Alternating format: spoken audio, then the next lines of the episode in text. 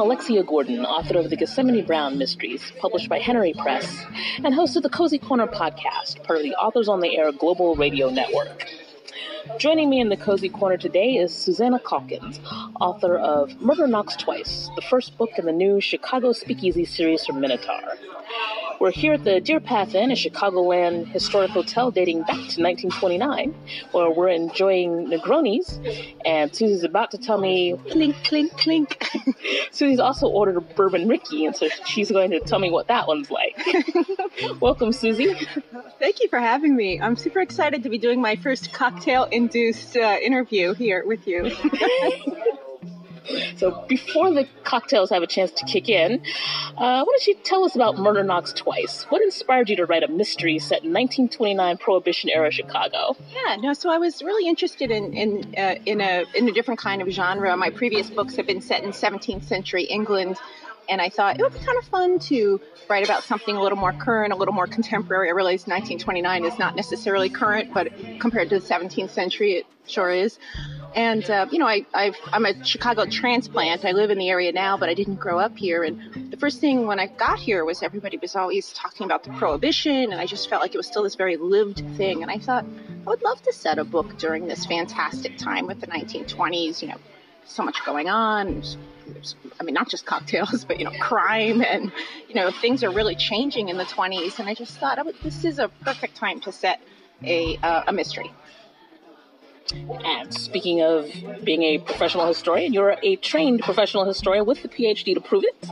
So, how did your professional skills help you research this time period? Yeah, you know, it was it was pretty fun. I mean, it, you know, with my other books, 17th century England, those were the ones that my just you know my doctorate was in. I spent all this time doing academic research, but um, you know, how that did translate over to the 1920s um, you know, in terms of, you know, thinking about the background and how to actually research a topic. But what I found was, you know, I spent a lot of time reading through the Chicago Tribune. I read every Tribune edition throughout 1929 from January 1st to the end to get a real flavor for the time and how people spoke and thought about things. And also I listened to music, which was very different than, from the way I had done my other research. And I thought a lot about, um, you know, as we say, cocktails. And I did watch some silent films, and you know, I was I was looking through the Sears and Roebuck catalog. So I think my skills thinking about as a professional historian are really kind of um, made sure that I was still bringing in the fun elements of the time period as well. And did you find any challenges from switching to researching a time period other than the one that you specialize in?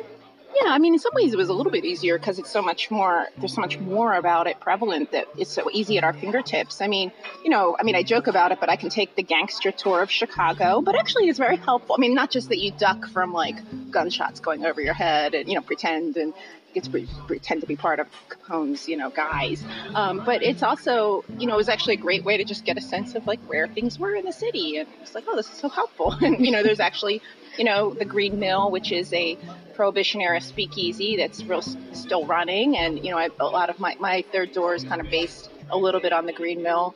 Um, you know, it's, it's just still just so lived. I mean, you could just go all these places and, you know, there's so much about prohibition that's still around today. It's, it's pretty fun.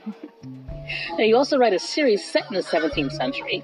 Do you find it difficult to switch back and forth between 1929 Chicago and 17th century pirates? yeah, it is a little bit. I mean, I was literally, um, before I got here, I was working up the street at the Starbucks on my new Lucy Campion novel set in 17th century England. And I was, you know, mostly it was fine to jump back into that world, but there was a little bit of, um, you know, I kept calling my character Gina instead of Lucy, and I had to kind of rethink, um, you know, where I was. And there was one point I think I have Gina calling Adam, and I was like, oh, no telephones in the 17th century. But otherwise, uh, you know, it was not so bad.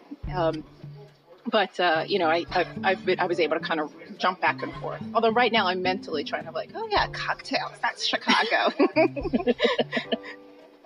But you said mead would fit right in with the 17th century. Right. So I tried. So what I did for my um, the novels, as I mentioned, the new ones, I said I'm going to try a new approach. So I was listening to music, um, set you know 1920s music. So I, my books actually have quite a few song titles in it because it's kind of fun because it helped me like get in the mood, and they're a little lighter than my other books, and and um, and I think that was really helpful.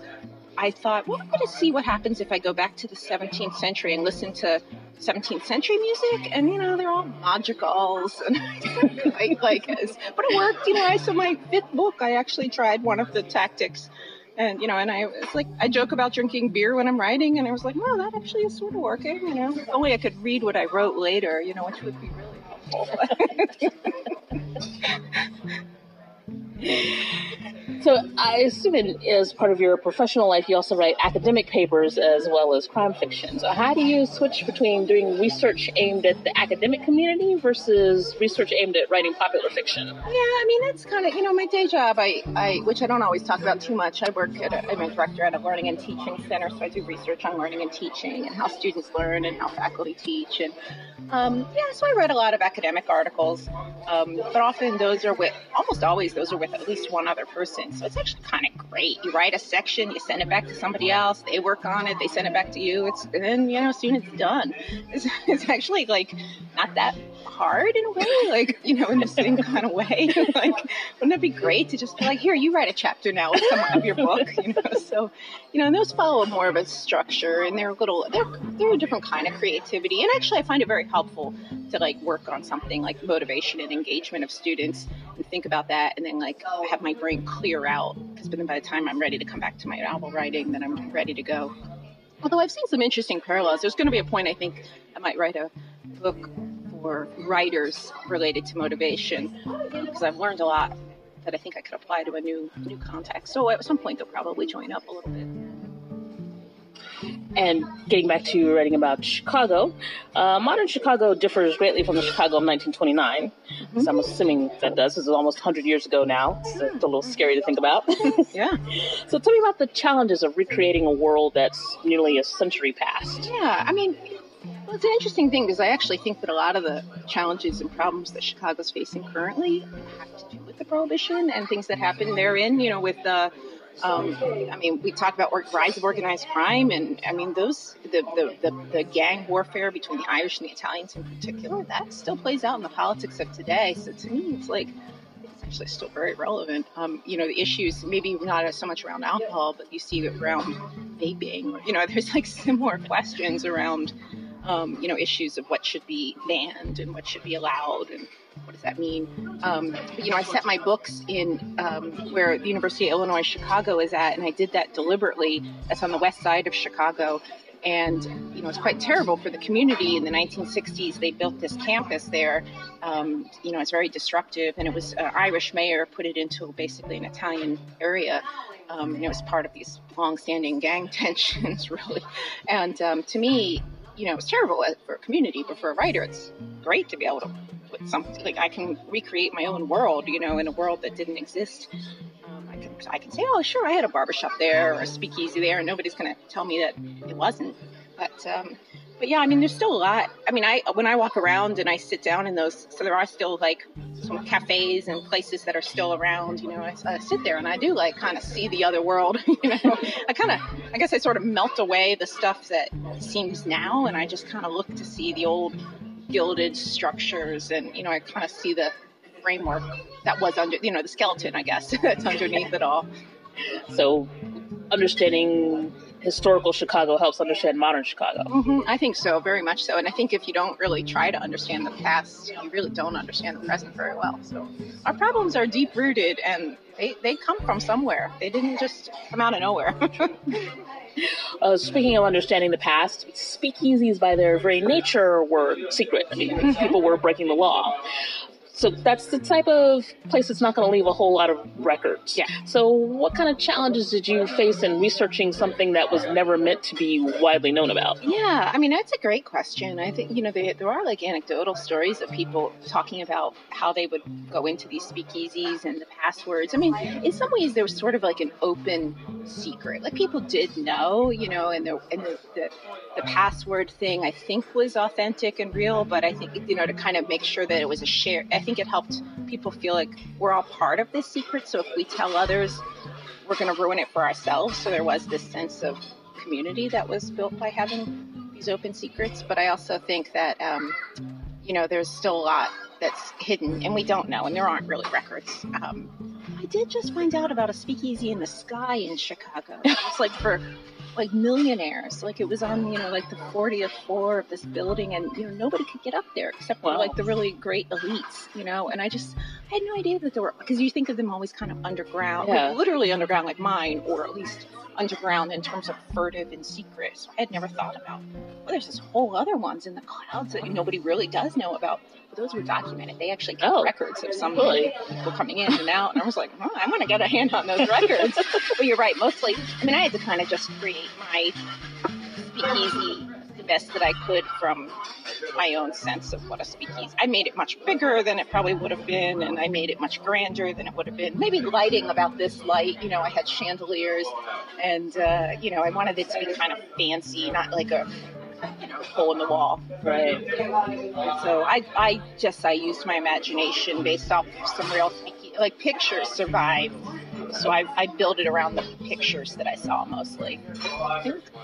And how about the 20s slang? You incorporate 20s slang into your dialogue, and you do it in a way that seems very natural. It's not just there for effect, doesn't feel forced. So it's you know it's one thing to listen to the music. Uh, the films were mostly silent, so you couldn't really hear the way people talked and their cadence. So how did you kind of get that sound of the 1920s lingo? Yeah, no thanks. Jeepers. You're keen. You're the bee's knees. you know, I, you know, it was just kind of fun. I mean, I, I listened, you know, some of that slang, the cadence, I think is still kind of around. I grew up in Philadelphia, and I think some of that, the way people speak, kind of still sounds a little, not the like, hey, I'm a gangster chief, you know, I don't think they quite do that anymore, but there's still this way of, I think there is this sort of way of understanding how people talk that's still around, you know, just substituting some of the language. The problem is, of course, it's really hard to not sound cliched, and I had to try to find expressions instead of like mind your beeswax, which might just sound corny. I went with mind your apples, which I thought might be more interesting, like, and still convey the same tone.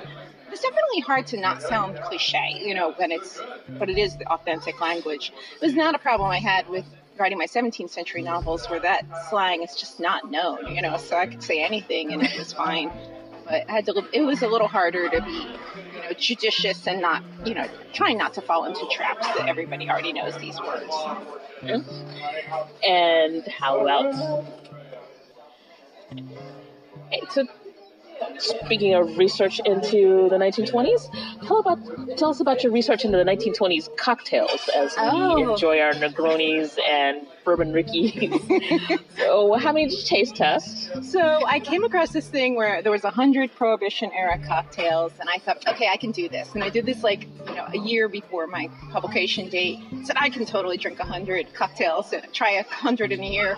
But I got to about 35, and I started hitting the ones that were all like absinthe related, and I was like, oh, this is disgusting. and then so many of them were just disgusting, you know, because they really were just designed to cover the swill that they called gin, and you know, so um, I thought that's a quest I don't need to continue. I, I was I was sort of going, and then I have an next door neighbor who used to be a bartender, so she was great. She'd come over and help me make them, and she knew exactly how. Because I seriously had no idea. I didn't under, even understand some of the recipes, so so it was great that she was able to help me figure it out. But I did try to put that into the books, and you helped me with some cocktail research, which went into my second book. I have no idea what she's talking about. It's in my second book. So, what were some of your favorites? Um, so I really liked. Um, I do like the a bourbon Rickey, um, and I like a gin Rickey, um, and then I also like gin flowers. There's yeah, there's a couple of those. I like the name. So some of the names I like better than the actual drink. I really like the one called a corpse reviver, which is what you're supposed to drink after you've been drinking all night. And so Okay. I don't know what's in it, but I really like the title because I think that's really cool. Um, and then the aviations, which were named for the Lindberghs, um, Oh. you know, and named Amelia Earhart. So I kind of liked some of these, but they were blue like the sky. So um, Uh, yeah, it's kind of cool. Um, you know, kind of cool to think through the titles and stuff. But I actually find a lot of them kind of sweet, so I'm not as fond of you know some of these drinks as much as you think I should be. And did you have to make them all yourself with your neighbor, or were you able to find some modern bartenders who were skilled in the 1920s? Yeah, they'll make them. I mean, like, they'll we'll see how they do with my bourbon Rickey. we just put one. I'm sure they will do a fantastic job. It's a lovely establishment. And where did you find the uh, cocktail books for the ones that you made yourself? Uh, you know, I just sales. Actually, just you know, funny enough, at the Lake Forest book sale, not too far from here, I found a couple on. I found one on yeah, the cocktail uh, Prohibition era cocktails was where I started with, and then I just every time I go out, I'm like, yeah, that sounds like an interesting book with interesting cocktails. So. Yeah.